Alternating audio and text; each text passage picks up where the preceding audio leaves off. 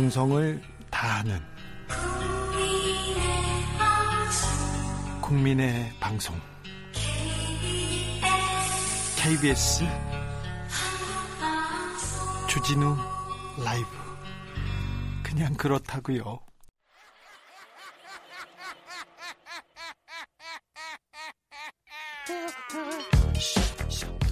발로 뛰는 기자, 탐구하는 기자, 세상의 질문을 마구 던지는 기자, 기자가 본 오늘의 세상, 기자들의 수다.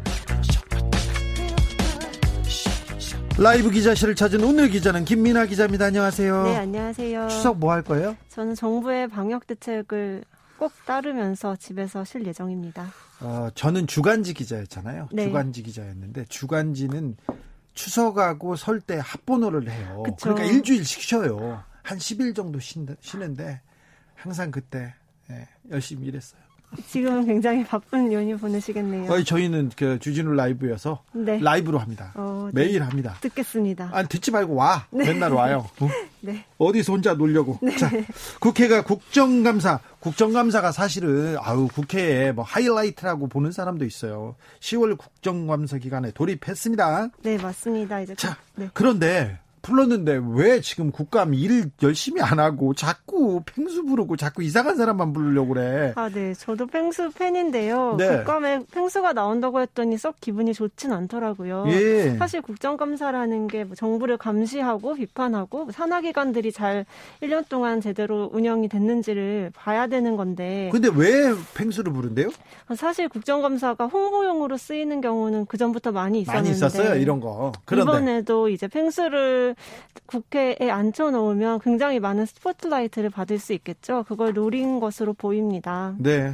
일단 황보승이 국민의힘 의원이 펭수를 뭐 EBS 국감 참고인으로 채택을 해서 국감장에 부르자고 했는데 펭수의 그런 그런 건방진 캐릭터로 국감장에 와서 뭐 이렇게 설명을 하기도 애매하고 펭수 가뭐 어쨌든 이도 저도 안 되는 그림이 그려질 것 같은 거예요. 근데 죄송한데 팽수가 이렇게 건방진 캐- 캐릭터예요? 어, 그쵸. 뭐, 내가 이 세상에서 최고야. 약간 이런 아, 캐릭터잖아요. 네. 근데 어쨌든 논란이 굉장히 커졌고, 황보 의원한테도 굉장히 많은 그 비판, 반발의 메시지가 도착했다고 합니다. 그러니까 이제 황보승 의원이 참고인이니까 원하지 않으면 안 나와도 됩니다. 이렇게 해명을 했는데, 어, 괜히 이제 팽수 걸고 넘어져서 국감 스타가 되려고 했던 거 아니냐라는 비판은 피할 수 없게 된 거죠. 비- 근데 국회의원들은요, 아, 진 닥터님도 팽수는 건드리지 말아야 했는데 팽수를 누가 불렀어? 황보승이요. 그렇게 나오지 않습니까? 근데 국회의원들은 이런 기사도 나오는 걸 좋아해요.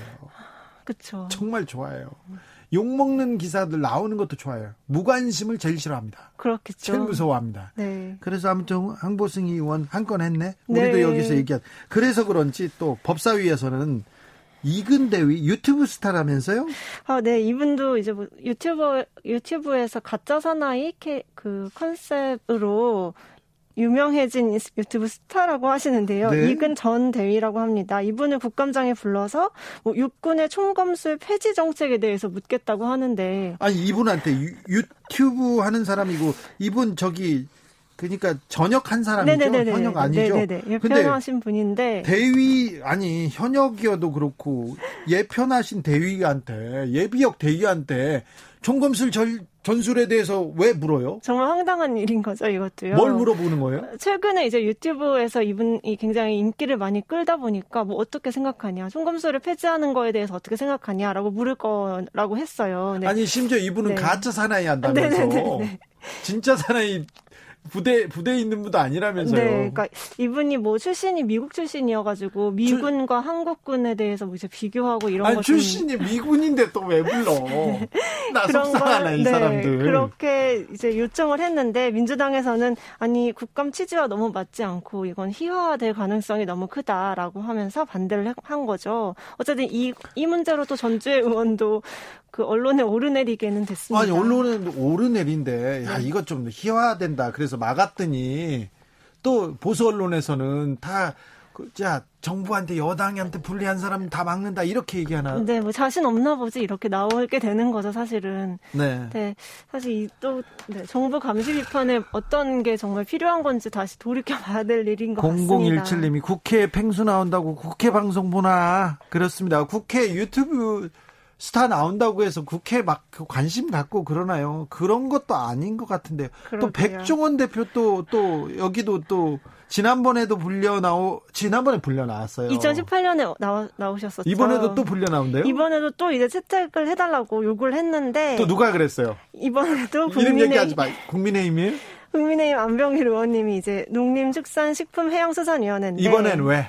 어, 이번에도 이제 그 지자체에서 이제 백종원 대표가 그 소상공인들 많이 이제 살려주고 이런 그 사업을 많이 하고 있잖아요. 그 뭐지 텔 TV 프로그램에서 그런 거 관련해서 물어보겠다며 참고인으로 이제 채택을 해달라고 요구를 했는데 이제 또 논란이 된 거죠. 사실 2018년에 백종원 대표가 나왔을 때 의원들이 굉장히 표정이 한박 웃음을 지었습니다. 왜 그러냐면요. 국회의원들이 이게 국감장에 스타가 나왔잖아요. 네. 그러면 기자들이 많이 옵니다. 그래서 기사를 많이 쓰고 맞습니다. 백종원과 투샷도 나오고 막 그러면요. 아, 자기네들이 뿌듯해요. 그때도 이제 우리 지역에 한번 들려주시면 어떠냐는 얘기를 굉장히 말했습니다. 네. 아, 참. 근데 이제 또 이번에 또 비슷한 장면이 그려질 것 같. 고 이제 거기에 대해서 비판을 받자 직접 전화 통화한 뒤에 철회하겠다고 네. 의원이 밝혔습니다. 러브 런던 사랑님이 이근 대위는 미, 한국 UDT 그리고 미국 SEAL 다 졸업한 사람입니다. 그래서 한국군에서도 어, 있었다고 합니다. 네. 우린 몰라서 네. 두개 다 체험해 보셔서 예. 어, 불렀다고는 하던데. 그런가 네. 봐요. 네.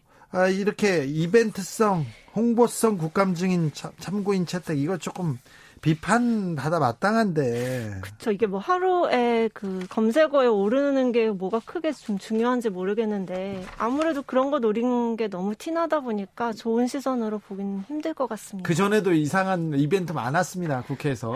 네. 고양이가 등장한 적 혹시 기억하시나요? 네. 아우, 저야 기억하죠. 네. 벵갈 고양이였으니까 벵갈 호랑이가 아니라 고양이를 맞습니다. 데려왔었어요. 그때 김진태 의원이 응. 그때 그 동물원에서 퓨마가 탈출해서 사살된 사건에 대해서 묻겠다면서 고양이를 데려왔어요. 데려왔는데 이제 그 이제 가둬놓고 국감장에서 이제 조용히 하라 이렇게 있는 게 사실은 동물 학대 아니냐는 그렇지 고양이가 계속 울었어. 네. 야옹야옹 울죠. 그럼 고양이가 그럼 거기서 노래 불러요? 그러니까요. 근데 이제 다음날 신문 일면에 그 사진이 쫙 깔렸던 게 기억이 나요. 그렇죠. 그걸 노리는 거겠죠. 또 다른 분들도 있었어요.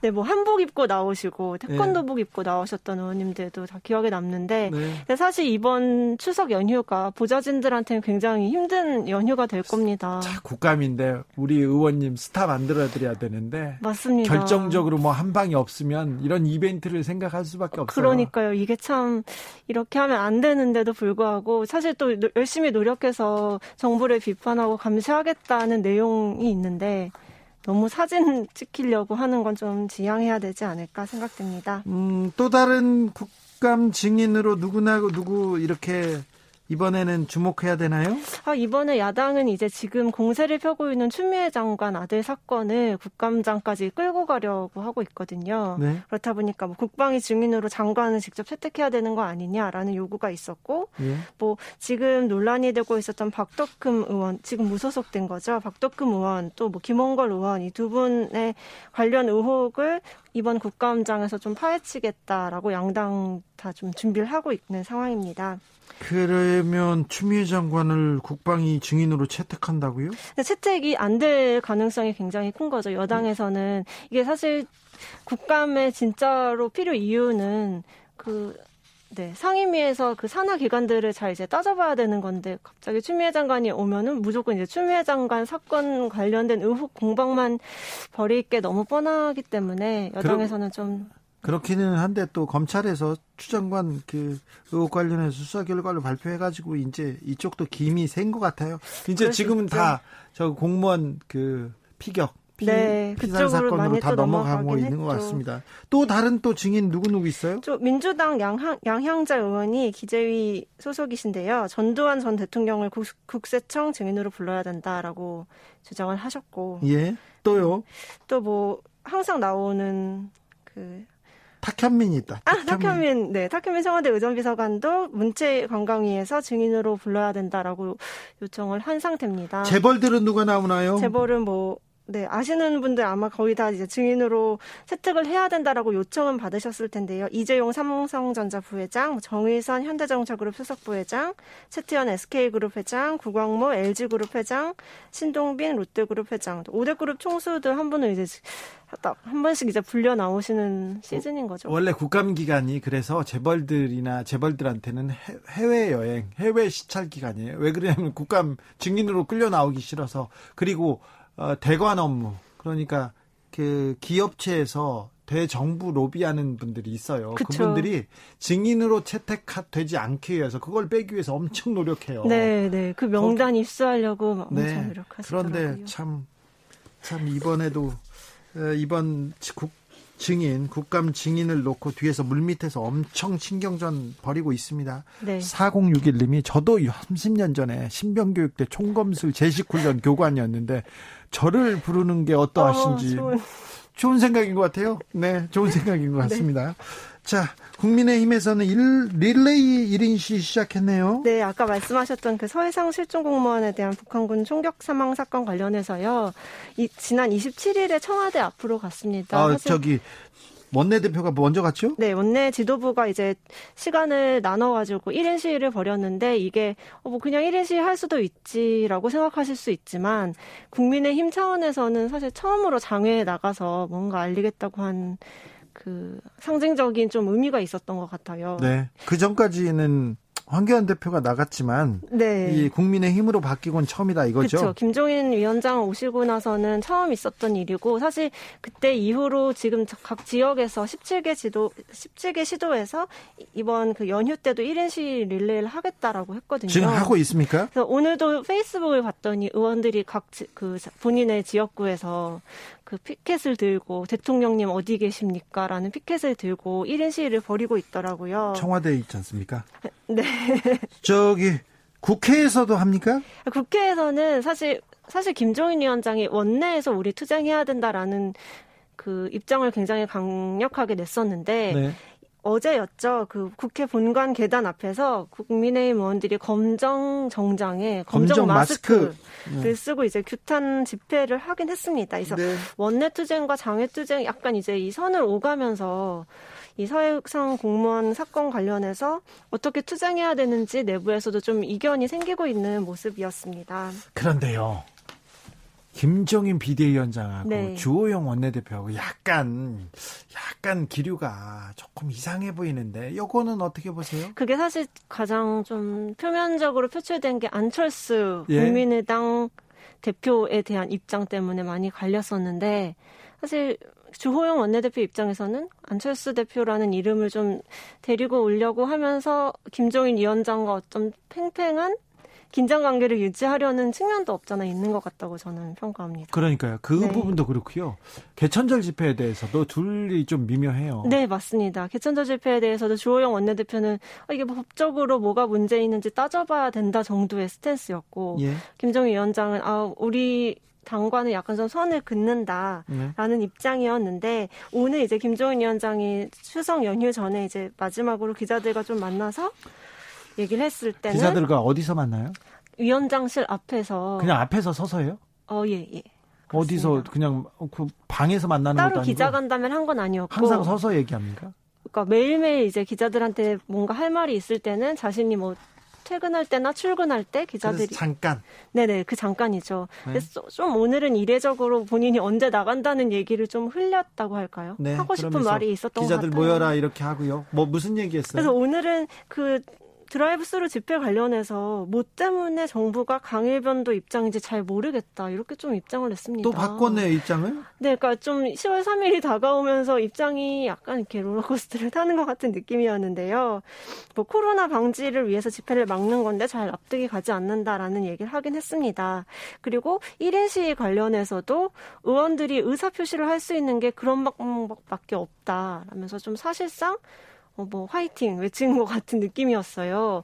이게 음. 그 전에 김종인 위원장이 우리는 원내에서 정책으로 투쟁해야 된다라고 했던 거랑은 약간 좀 거리가 있는 입장이 된 것 같습니다. 정부가 개천절 집회를 조금 어, 막으려고 하는 게 강경 일변도라고 이렇게 본다는 거죠? 네, 맞습니다. 추미애 장관 아들 어, 불기소 처분에 대해서는 엄청 반발하대요. 어, 네, 맞습니다. 오늘도 이제 국민의힘에서는 사건 지금 난거 다시 고검 항고하겠다라고 예고를 한 상태고요. 예, 예, 항고는 그 예비 얘기 예상되던 일이었어요. 예. 그리고 오늘 그 화상으로 의원총회를 열어서 추석 연휴를 시작으로 언론이 조용한 틈을 타서 이 사건을 털어버리려고 한다. 예. 라고 좀 강하게 반발을 하면서 국회에서는 특검을 반드시 추진하겠다라고 밝혔습니다. 네. 추 장관이 거짓말을 했는데 그걸 알고도 지금 봐줬다 이렇게 얘기하고 있어요. 맞습니다. 그리고 좀그 법제사 법제사법위원회 소속 의원들 중심으로 해서 불기소 이유서를 빨리 발부를 받아서 파악을 하고 항고를 하겠다. 또 뭐 국정감사가 남아 있어서 예를 들어 이제 바로 항고를 하면 수사 중이니까 증인 채택을 못할 게 아니냐라면서 좀 이제 시점을 보자 이런 의견도 오늘 나왔습니다. 김종인 위원장이 그랬습니까? 특검하자고? 아, 네, 특검을 해야 된다는 의견은 당에선 좀 일관된 입장인 것 같습니다. 예. 어, 검찰을 믿을 수 없다. 그렇죠. 근데 사실 특검이 가능한 일은 아닐 것 같거든요. 네. 사실 이 그, 그, 지금 국회 그 여야 의석 분포를 보면은 특검을 도입하기 위해서는 재적의원 과반 출석에 출석의원 과반 찬성수가 있어야 되는데 국민의힘, 뭐 국민의당 이렇게 두 당이 합쳐도 이 숫자를 채우기 쉽지 않거든요. 예. 그렇기 때문에 이제 계속 특검 얘기를 하면서 공세를 펴려는 그런 얘기인 거죠, 그냥. 이 소식은 잠시 후에 저희가 추미애 장관 아들 변호인이었던 어, 현근택 변호사한테 자세히 물어보겠습니다. 검찰 소식은 김경진 전 의원이 얘기해 줄 거예요. 지금까지 기자들의 수다 한결의 김민아 기자였습니다. 감사합니다. 네, 감사합니다. 닉네임 없는 청취자님께서 주디님 날로 진행이 발전하고 있습니다. 손석희 앵커 시절 JTBC만큼 재밌습니다. 얘기했는데 좀 그건 아닌 것 같아요. 계속 이렇게 실수를 하는 것 같아요. 아이고 참 라디오에 라디오 정보센터 다녀오겠습니다. 조진주 씨. 정치 피로, 사건 사고로 인한 피로, 고달픈 일상에서 오는 피로. 오늘 시사하셨습니까? 경험해 보세요. 들은 날과 안 들은 날의 차이. 여러분의 피로를 날려줄 저녁 한 끼 시사. 추진우 라이브.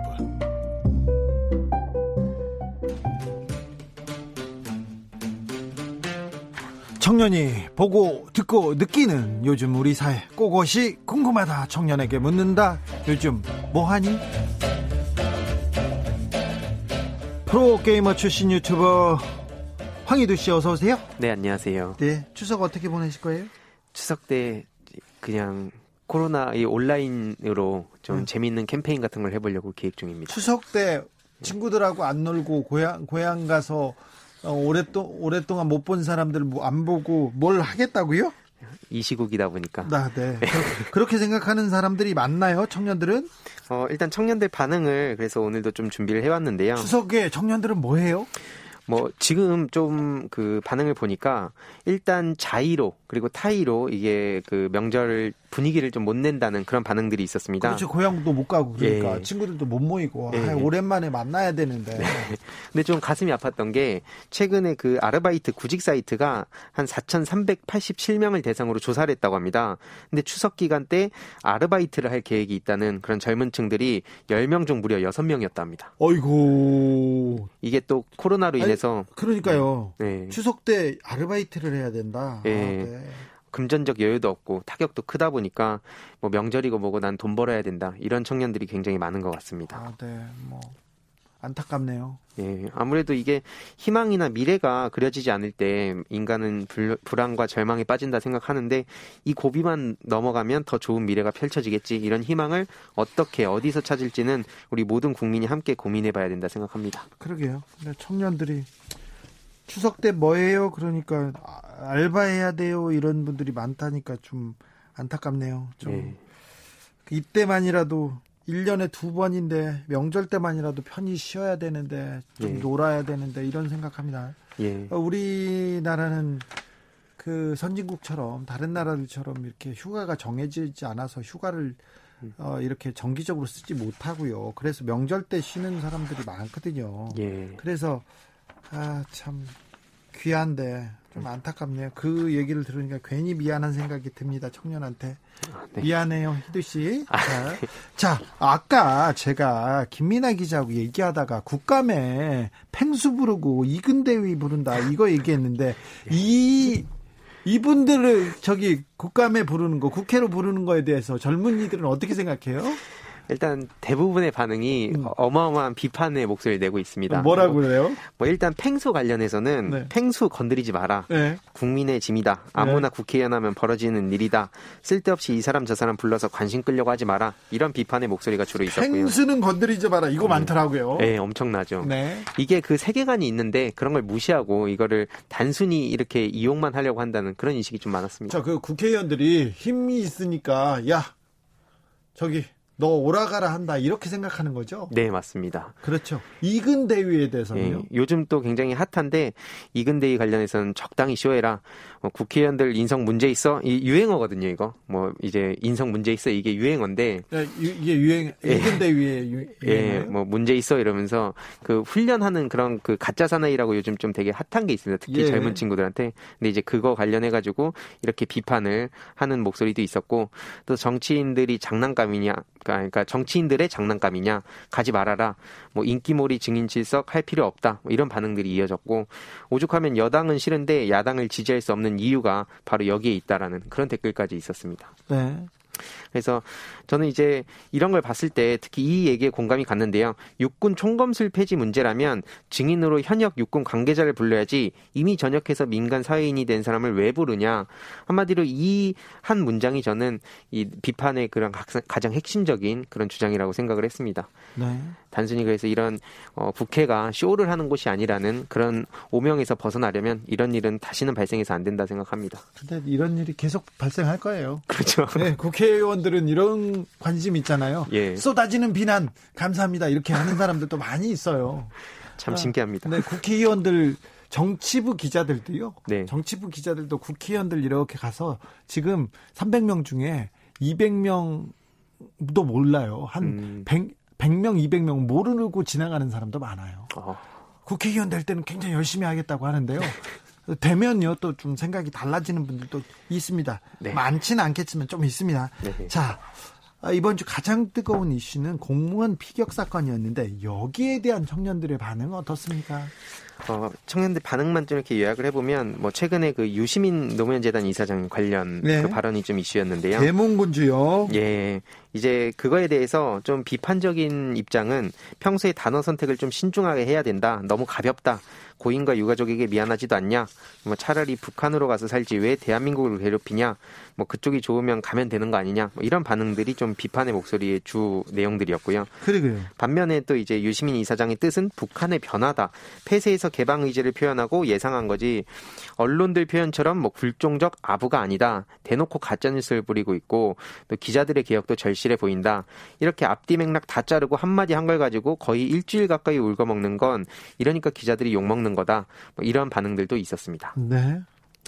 그래서 뭐 청년들의 반응을 봤을 때는 일단 뭐 또 북한의 잘못이다. 뭐 사실 보고받고 종전선언, 아카펠라 공연 보기 이게 좀 극단적인 그런 청년들의 목소리들인데요. 그러면서 이제 이 이게 나라냐 또 세월호 얘기가 여기서도 많이 나왔고 특히 세월호에 비유하는 정치인들 뭐 그런 극우 유튜버 커뮤니티 사람들이 좀 많이 늘어난 것 같습니다. 예. 그래서 뭐 일반적인 여론들을 봤을 때는 대통령이 국가와 국민의 안위를 뒤로하고 또 다른 희생을 무릅쓰고 적 진영으로 군을 동원해 가면서 실종자를 구조해야 하는 이유는 뭐냐? 또 뭐 세월호 때는 입 다물고 있던 보수 세력들이 이제 와서 난리치는 거 보니 어이가 없다. 뭐 이런 반응들이 좀 줄을 이뤘습니다. 음, 그렇군요. 자, 요것도 또 궁금해요. 어, 의대생들이 의대생들이 국가고시 다시 응시하겠다 이렇게 얘기했어요. 여기에 대한 청년들의 반응은 어떻습니까? 어, 이거는 좀 극단적인 사이트와 일반 대중들의 여론이 좀 비슷해서 한 번에 좀 말씀을 드리려고 하는데요. 네. 뭐 국시 거부는 본인들의 의사 표시였으니 지켜야 된다. 본인이 뱉은 말은 본인이 책임지는 걸 우리는 성인이라고 한다. 세상에 어느 국가고시가 시험 응시 안 한 사람을 위해서 추가 시험을 치게 해주는 해주냐 이게 말이 되냐? 그래서 이걸 동의한다면 형평성에 어긋나는 거다. 뭐 이런 반응들이 많았고요. 특히 코로나 시국에 국민의 생명을 인질로 잡고 의사협회가 영향력을 행사했으니 그에 따른 책임을 지는 건 당연하다. 내년에 응시하는 게 당연하다. 뭐 대략 이런 반응들이 거의 줄을 이뤘습니다. 어, 네. 근데 아, 약간 극우 보수 사이트하고 일반 사이트하고 청년들의 생각이 여기에는 통일하고 있습니까? 뭐 물론 이거랑 완벽하게 똑같다고 할 수는 없지만 그래도 다른 이슈에서는 완전히 갈리는데 네. 여기에 있어서는 지금 하도 화가 났다는 그런 반응들이 많다 많이 이어지고 있습니다. 어, 보수적인 의사들이 많은데도 불구하고 일단 기본적으로 국시를 거부했다 여기에 대해서는 공정 공평 형평성에서는 굉장히 어, 굉장히 엄격한 기준을 가지고 있네요 청년들이. 예, 그리고 또 코로나 아무래도 이 19 관련해서 지금 피로도가 많이 올라가 있지 않습니까? 네. 근데 그런 거에 굉장히 또 민감하게 반응을 하게 될 수밖에 없는 것 같습니다. 알겠어요. 자, 황희두 씨는 추석 어떻게 보낸다고요? 저는 그 코로나 시기에 좀 이렇게 힐링할 수 있는 콘텐츠를 좀 고민 중입니다. 어떤? 예를 들어서 저희가 뭐 독립유공자 후손분들 처우 계산하는 걸 하고 있는데 그런 좀 예를 들어서 자영업자분들 중에서 뭐 만약에 빵집을 하면 그 빵을 우리가 사서 좀 힘든 최근에 라면 형제 같은 그런 사연들 보면서 그런 아이들한테 이런 걸 같이 줄 수 있는 선순환 구조를 한번 기획해 보고 있습니다. 네. 여기까지 듣겠습니다. 요즘 뭐하니 유튜브요. 황희두 씨와 함께했습니다. 감사합니다. 네, 감사합니다. 손진원님이 국회 비난을 좋아하는 주기자도 문제야. 어찌됐든, 어찌됐든 바꾸려고 노력을 해야지 이렇게 얘기하는데, 음, 문제는 문제인데요. 아, 제가 비난은 아니고 좀 비판을, 국회 비판을 열심히 해야 되는데, 더 해야 되는 거 아닌가 지금 저는 부족하다고 생각했는데, 아무튼 어찌됐든 일 좀 하고 일하는 국회로 만들려고 노력하고 있습니다. 네. 아, 저, 저기, 비판 문자 제가 새겨 듣겠습니다. 잘 알았습니다. 1716님, 버스 운전 20년 했습니다. 휴일을 제대로 쉬어본 적이 없습니다. 네. 네. 그래서 저희가 어, 목적지까지, 어, 우리가 원하는 데까지, 행복이 있는 데까지 편안하게 갈 수 있다는 거 압니다. 감사하게 생각합니다. 7352님, 주기자, 부산에는 길이 엉망입니다. 경찰관들이 집회 단속하러 서울로 갔다네요. 그러게요. 어, 명절 때, 그리고 개천절 때 아까 지방에서 서울로 온, 올라온다. 그래서 명절을 못 쉰다는 분들이 있는데 경찰관들 많습니다. 네. 아, 걱정이네요. 어이구, 부산 그래도 잘 돼야 되는데. 집회 단속하러 다 올라오면 안 되는데. 0817님, 우체국 택배도 내일 배송합니다. 내일까지요? 옴, 내일은 빨간 날 아닌가요? 그런데 우체국 택배 아저씨 감사합니다. 네. 감사합니다. 계속. 네. 교통정보센터 다녀오겠습니다. 오수미 씨. 주진우 라이브.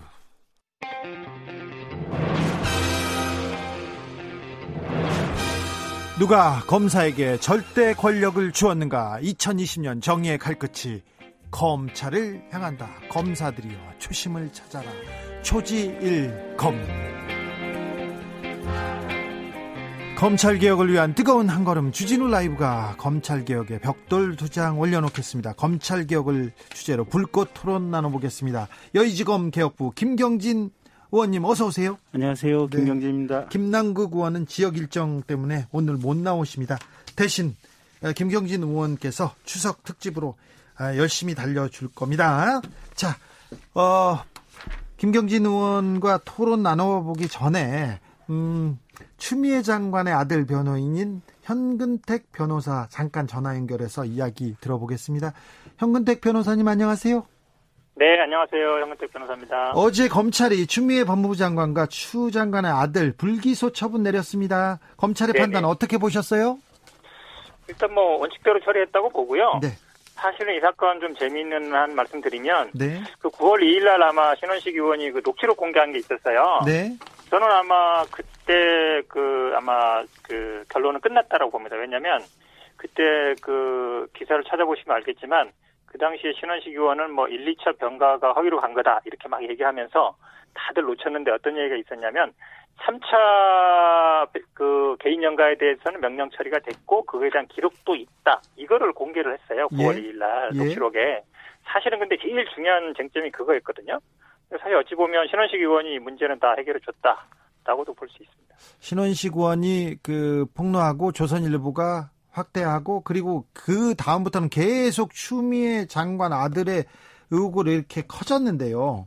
네네. 이 의혹의 당사자 추 장관의 아들 서모 씨는 어떤 얘기 하던가요? 끝났으니까 아이고 이게 좀 뭐 참... 가급적이면 이제 개인적인 얘기는 잘 안 하려고 해요. 왜냐하면 뭐 개인 신상 보호도 필요하고 근데 어쨌든 그동안 과정에서 굉장히 많이 힘들어 했고요. 예. 어, 뭐 어쨌든 뭐 좀 결론이 그래도 좀 다행이다 이런 생각을 하는 것 같은데 또 구체적으로 좀 언급하기는 조금 곤란한 것 같습니다. 네.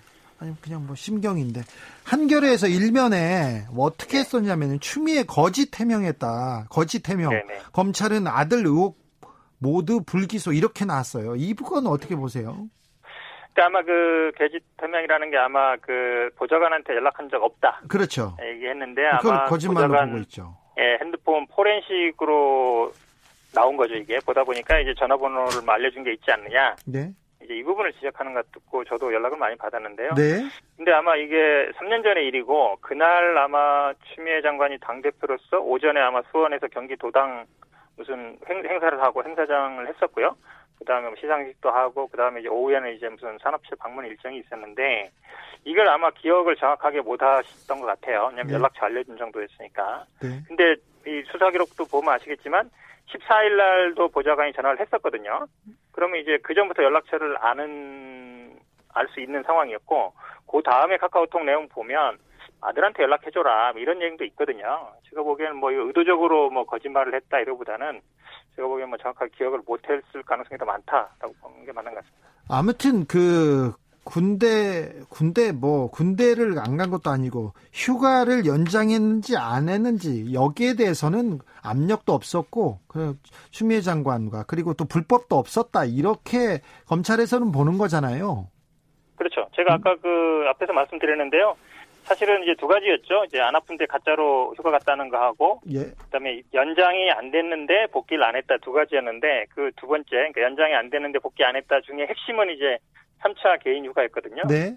근데 그거는 아까 말씀드린 것처럼 9월 2일 날 신원식 네. 그렇죠. 9월 2일 날 신원식 의원이 녹취록을 풀면서 거기에 이제 뭐 개인 휴가 사용하라고 했다. 보좌관이 그런 얘기 나와요. 개인 연가에 대한 기록이 남아 있다. 개인 연가는 명령 처리했다. 이런 얘기들이 계속 나오거든요. 반복적으로.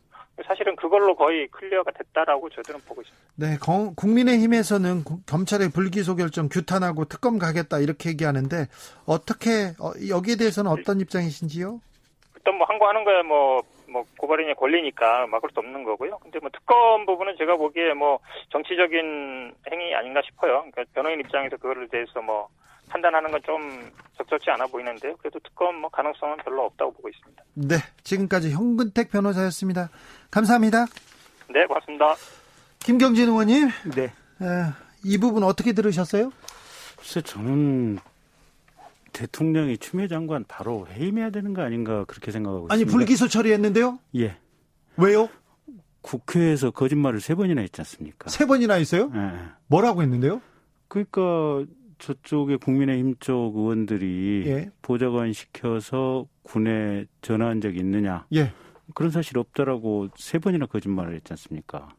그런데 요 오늘 어제 오늘 지금 언론에 나온 검찰에서 보도자료를 배포한 카톡 내용을 보면 추 장관이 이 김땡땡 대위 지원장교 핸드폰까지 알아가지고 보좌관에게 지금 직접 주잖아요. 보냈죠. 네. 그러면서 보좌관하고도 통화를 하고 아들하고도 통화를 해라. 아들은 5시 반까지는 한의원에 있을 것 같다. 그랬더니 보좌관이 예, 바로 통화했습니다. 지원장교에게 예우를 좀 더 봐야 한다고 해서 한 번 더 이제 연장해 달라 이게 병가를 연장해 달라는 얘기겠죠. 그렇게 요청해 놓은 상태인데 그쪽 군 얘기로는 예외적 상황이기 때문에 내부 검토 후 연락을 주기로 했습니다. 이렇게까지 보좌관이 답변을 했다면 추 장관이 그걸 기억을 못할 리가 없죠. 근데 세상에 일국의 장관, 법무부 특히 그것도 법무부 장관식이나 되는 양반이 국회의원들 앞에서 세 번이나 거짓말을 했다. 저는 본인이 제가 볼 때는 물러나실 생각은 없는 것 같은데 대통령께서 이렇게 국민들 앞에서 거짓말을 하고 국회를 무시한다면 즉시 해임하는 게 맞다라고 생각을 하고 있습니다. 검찰에서는 위계나 위압은 없었다. 있다고 보기 어렵다. 이렇게 해서 불법은 아니다. 이렇게 얘기를 했는데 일단 거짓말 부분이 더 중요하다고 생각합니다. 일단 정무적으로는 그게 세상에 옛날 그 미국에서 보면 워터게이트 사건이라든 이런 것들이 다 국민들 앞에서 기자들 앞에서 거짓말했다가 대통령까지 물러나는 상황 아니겠습니까? 근데 장관 중에서도 이게 정의와 진실을 다루는 법무부 장관이 국회 앞에서 세 번씩이나 이 뻔한 상황을 가지고 거짓말을 한다? 저는 있을 수 없다고 생각을 하고요. 그 다음에 이제 검찰이 과연 외압이 없었다라고 판단하는 것이 과연 적절한지 그것도 모르겠어요. 그러니까 이제 뭐 이런 거거든요. 보면 6월 14일 날 보좌관하고 추장관하고 이제 카톡한 내용을 보면 왜 이렇게 공부를 많이 하고 나오셨어요? 평소답지 않게. 네, 딴소리, 말씀하세요. 딴소리 하지 마시고 중요한 네. 얘기하는데 그 보좌관이 이제 추장관에게 카톡으로 이렇게 얘기를 합니다. 예. 그러니까 6월 14일자 카톡이니까 6월 15일부터 2차 병가가 들어가잖아요, 예, 보면. 예. 예. 예. 근데 보좌관 말씀이 장관께 아들 거는 처리를 했습니다. 아들이라고 표현 이제 뭐, 뭐 네. 처리했습니다. 이렇게 나오고 소견서는 확보되는 대로 추후 제출토록 조치했습니다. 이게 보좌관이 추장관 이제 그때 당시에 이제 당 대표 겸 국회의원인 추장관에게 보고를 하는 거예요 보면. 네.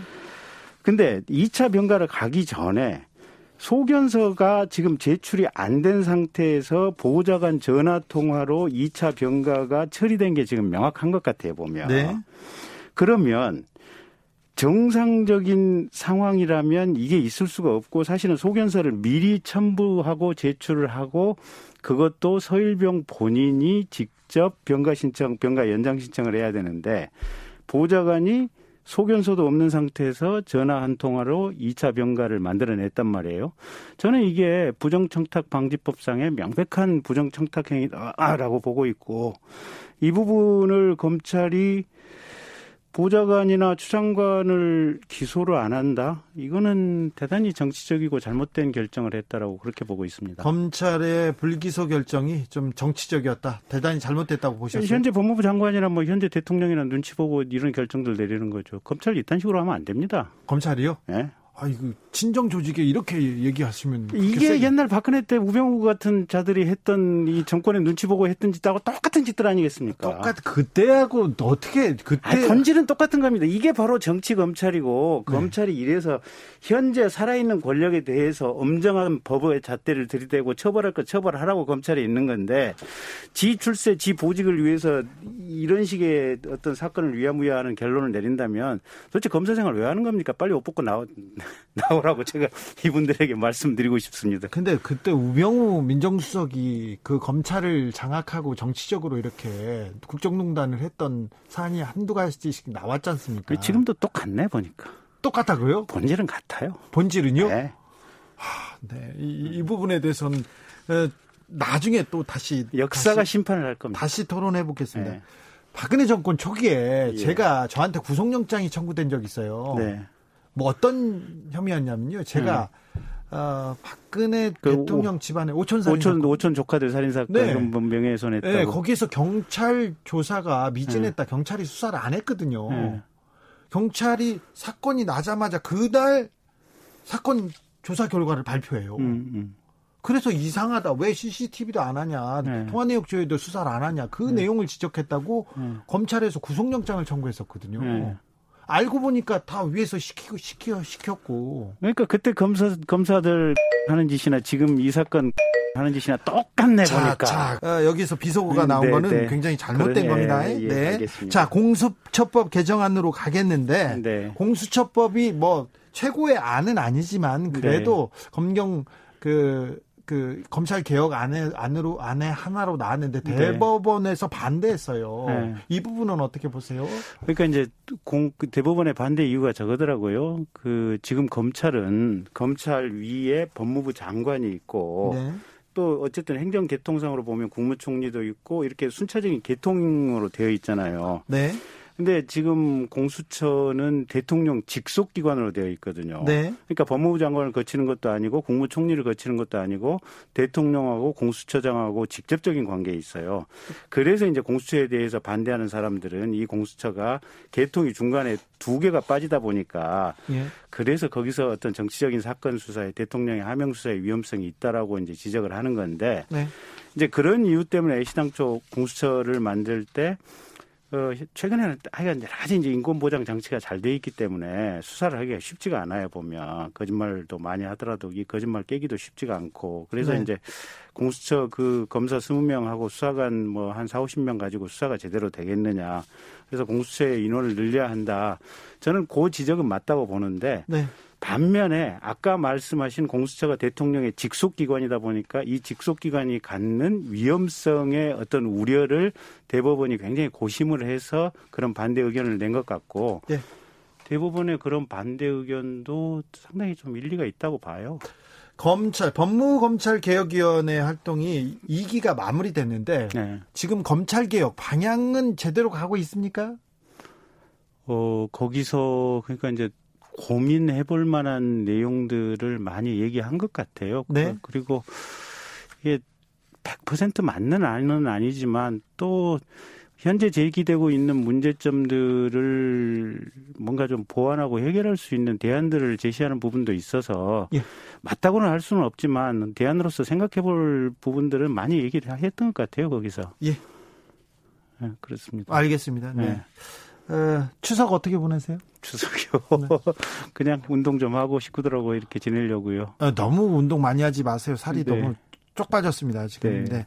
어, 초질검 마무리하겠습니다. 아까 검사 네. XX 얘기하신 거는 네. 김경진 아이고, 제가 사과 사과드리겠습니다. 의원께서 네. 검찰 조직에 대한 애정이 아주 커요. 그러, 그래서 그래서 그렇게 좀 격한 표현인데 네. 그러면 안 돼요. 사과하세요. 사과하겠습니다. 네. 그리고 어쨌든 저도 검, 사과합니다. 검사 후배님들 네. 이게 권력은 짧고 자신의 명예와 올바른 어떤 결정은 역사 속에서 길게 남는 것이기 때문에 항상 역사 속의 존재로서 검사라고 하는 것을 스스로 잘 자각하고 일을 해 주셨으면 좋겠습니다. 오로지 법과 양심에 네. 따라서 이렇게 활동해 주시길 바랍니다. 김경진 전 의원님 감사합니다. 감사합니다. 테이크아웃 시사 나왔습니다. 오늘도 하나 챙겨가세요. 주진우 라이브.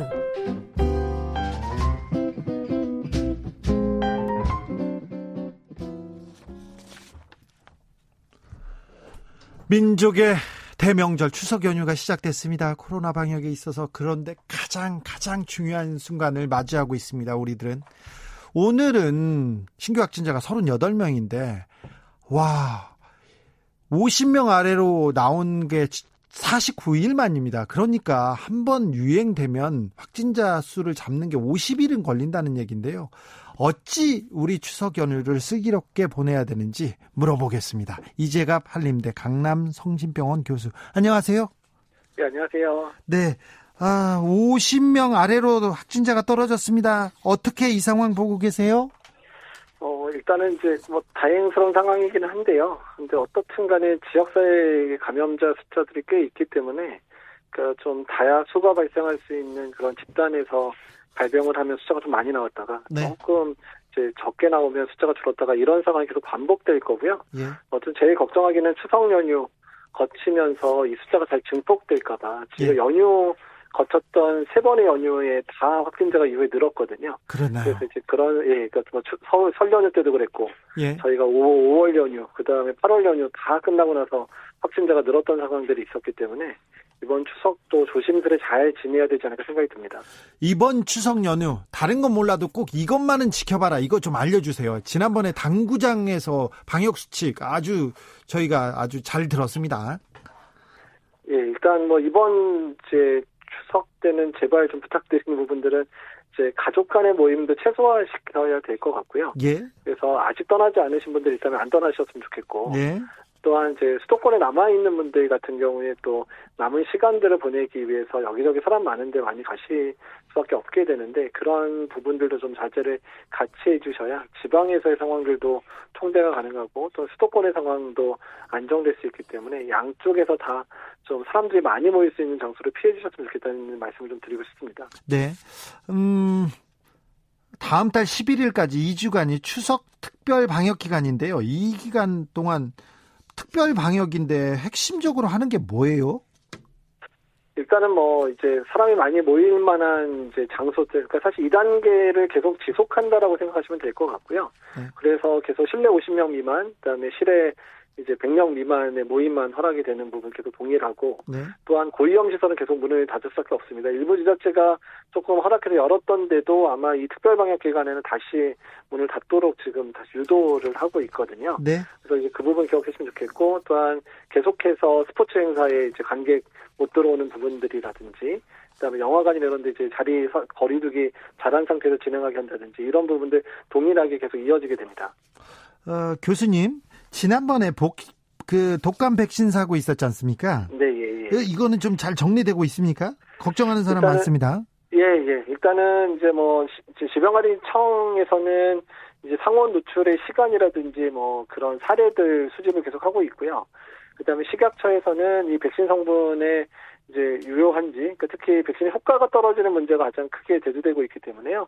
백신의 효과가 떨어질 정도가 아닌지 이 부분 지금 검증 작업들을 하고 있고, 또한 접종을 실제 하고 있는 이제 개원이 협의회나 이런 쪽하고 질병관리본부가 질병관리청이 상의를 하면서 추후에 이제 요 결, 식약처 결과가 나왔을 때 어떤 식으로 접종을 재개할 건지 이런 부분을 논의 중에 있습니다. 네. 그 우리 걱정 안 해도 되죠? 저기 일단은 예. 예. 뭐 일단은 이제 효과 문제에 있어서 식약처가 잘 검증을 해줄 거라 생각은 들고요. 예. 일단 차분히 기다려 주시면 만약에 일부 백신들이 이제 뭐 사용이 불가능하다고 나오더라도 예비용 백신들을 한 100만여 개 좀 준비를 하고 있거든요. 예. 그래서 500만 개 전체가 뭐 못 쓰게 될 거라 생각은 안 하고요. 일단 일부 이제 사용 불가능한 백신을 나온 부분들은 현재 예비용으로 가지고 있는 부분은 해결이 될 거기 때문에 무료 접종 대상으로 해당되는 분들에 대해서는 어떻게 해서든 정부에서 접종을 완료할 거라고 생각을 하고 있습니다. 젊고 건강한 사람도 독감 백신 맞아야 됩니까? 어, 그러니까 이제 적고 건강한 분 자체는 뭐 되도록 뭐 좀 양보를 해주시면 좋겠지만 그분들 가족 중에 면역이 떨어져 있는 분들이 있거나 고령이 있거나 아니면 신생아들이 있는 경우는 이제 그분들이 걸려서 그분들한테 전파되는 사례들이 있기 때문에 가족 중에 이제 그런 분들이 있는 분들은 젊고 건강하더라도 예방 접종 꼭 해주시는 게 좋겠습니다. 네. 음. 이렇게 바쁘시고 바쁘고 그리고 코로나 때문에 집에도 잘 못 가시는데 그 어려운 시간을 내 가지고 우리는 바이러스와 살아간다 이런 책을 아, 내, 셨어요 아, 감사합니다. 어, 우리는 이 코로나하고 함께 살아가야 됩니까? 얼마나 살아야 됩니까? 일단 지금 정도의 유행 수준, 그러니까 어떻든 우리가 방심하면 유행이 생길 수 있는 그런 상황들은 아마 거의 대부분의 전문가들이 1, 2년 이상을 갈 거라고 예상을 하고 있고요. 네. 그리고 이제 백신이 보편적으로 이제 전 세계가 맞을 수 있는 상황이 내년에서 후년 정도 돼야지 많은 사람들이 맞게 되면 올해 안 나옵니까? 올해 나오긴 하지만 이제 사람들이 다 맞아야 되잖아요. 네. 그러니까 백신도 생산도 해야 되고 그러니까 뭐 빠른 국가가 내년 봄에서부터 가을까지 접종을 계획을 하고 있거든요. 네. 그리고 이제 뭐, 이제 뭐 개발도상국이라든지 그러니까 저개발 그러니까 저소득 국가들이나 이런 국가들은 좀 더 늦어지게 되면 백신 접종에만 1, 2년 이상의 시간이 걸릴 가능성이 높습니다. 네. 그래서 점진적으로 이제 유행 자체는 조금씩 가라앉겠지만 완전히 없어지지는 않을 거고요. 아마 2, 3년 지나면 겨울철마다 유행하는 그런 우리가 독감도 겨울철에 유행하는 바이러스로 토착화되는 것처럼 코로나도 겨울에 유행하는 바이러스 토착화되지 않을까 이렇게 예상을 하고 있습니다. 우리는 그냥 코로나하고 살아야 되는 거네요. 예, 앞으로 1, 2년은 지금과 같이 긴장감을 가지고 살아야 될 것 같고요. 이제 그 이후에도 겨울마다 긴장해야 되는 상황이 벌어지지 않을까 생각이 들어서 그래서 저희가 꼭 부탁드리는 거는 그러니까 기다리고 기다리다 보면 뭐 좋은 날이 오겠지 이렇게 생각하기보다는 지금 현실을 인정하고 지금 현실 내에서 안전하게 사는 법들을 이제 스스로 만들어가는 게 지금은 더 중요할 거라는 얘기를 꼭 드리고 싶습니다. 1, 2년 마스크 쓰는 것도 2, 3년 되겠죠. 마스크는 더 오래 써야 되겠죠. 예, 2, 3년. 백신을 맞더라도 효과 100%는 아니니까 마스크도 계속 쓰고 이제 계셔야 될 가능성은 높습니다. 약킴님 질문입니다. 스웨덴 방역, 스웨덴식 방역 잘 되고 있는 건지 좀 알려주세요. 이렇게 물어봅니다. 어, 그러니까, 그러니까 스웨덴에 대해서 많은 분들이 오해를 하고 있는데요. 네. 그러니까 스웨덴이 초기에 대응이 좀 늦으면서 확진자가 많이 늘어난 건 맞고요. 예. 근데 그거를 일부러 조장하거나 그런 건 아닙니다. 그리고 특히 중간에 확진자 숫자 늘어나고 사망자 늘어난 이후에는 우리나라보다 훨씬 강한 사회적 거리두기를 이제 시행하게 했거든요. 아, 예. 그래서 예, 그래서 학교를 이제 이제 다니게 하는 거 말고는 뭐 카페라든지 이런 데도 뭐 못 모이게 했고 뭐 10명 이상의 사람도 못 모이게 하고 이런 정책들은 우리나라보다 훨씬 긴 기간 동안 했고 그런 정책이 오래되면서 지금 확진자가 줄어들고 있는 거거든요. 그래서 이제 뭐 집단 면역이나 이런 부분을 제대로 실험하거나 이러지는 않았다. 초기에 오히려 초기 상황들을 컨트롤 못했기 때문에 많은 확진자와 많은 이제 그 사망자가 나왔다. 이렇게 이해하시는 게 더 맞습니다. 아, 네. 아, 추석 추석에 정치자들한테 하고 싶은 당부하고 싶은 말씀 한마디 해주세요. 그 추석 때 얼마나 우리가 잘 지내느냐에 따라서 추석 이후의 상황들이 결정이 될 건데요. 일단 가족 간이라도 식사도 좀 소규모로 여러 군데 나눠서 하셨으면 좋겠고 되도록 안 맞으면 좋겠지만 겸상하지 말라고요. 예. 예, 예. 그래서 좀 두세 명씩 좀 쪼개서 쪼개서 드시는 방식이 가장 안전할 것 같고요. 예. 그리고 특히 수도권에 계신 분들이 여러 군데 뭐 주점이나 뭐 이런 데 제발 안 가주셨으면 좋겠고 그냥 추석은 집에서 정말 가까운 가족 몇 명과 아주 뜻깊게 그리고 즐겁게 보내 주셨으면 좋겠습니다. 이재밥 교수님 오늘 오늘 말씀 감사합니다. 예, 감사합니다.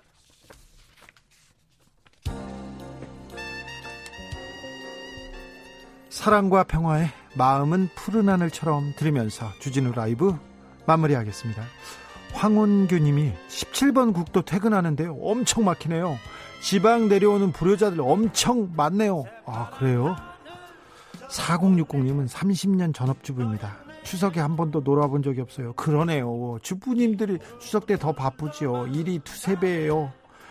아, 전업주부의 날, 이런 날 없을까요? 모두 모두 행복한 추석 명절 보내세요. 아이고, 주부님들 고생한다는 말 저희가 받들었습니다. 감사합니다. 고생 많으십니다. 아, 추석 연휴에는 주진우 라이브가 함께 합니다. 생방송으로 함께 하겠습니다. 내일 오후 5시 5분에 저는 돌아오겠습니다. 지금까지 주진우였습니다.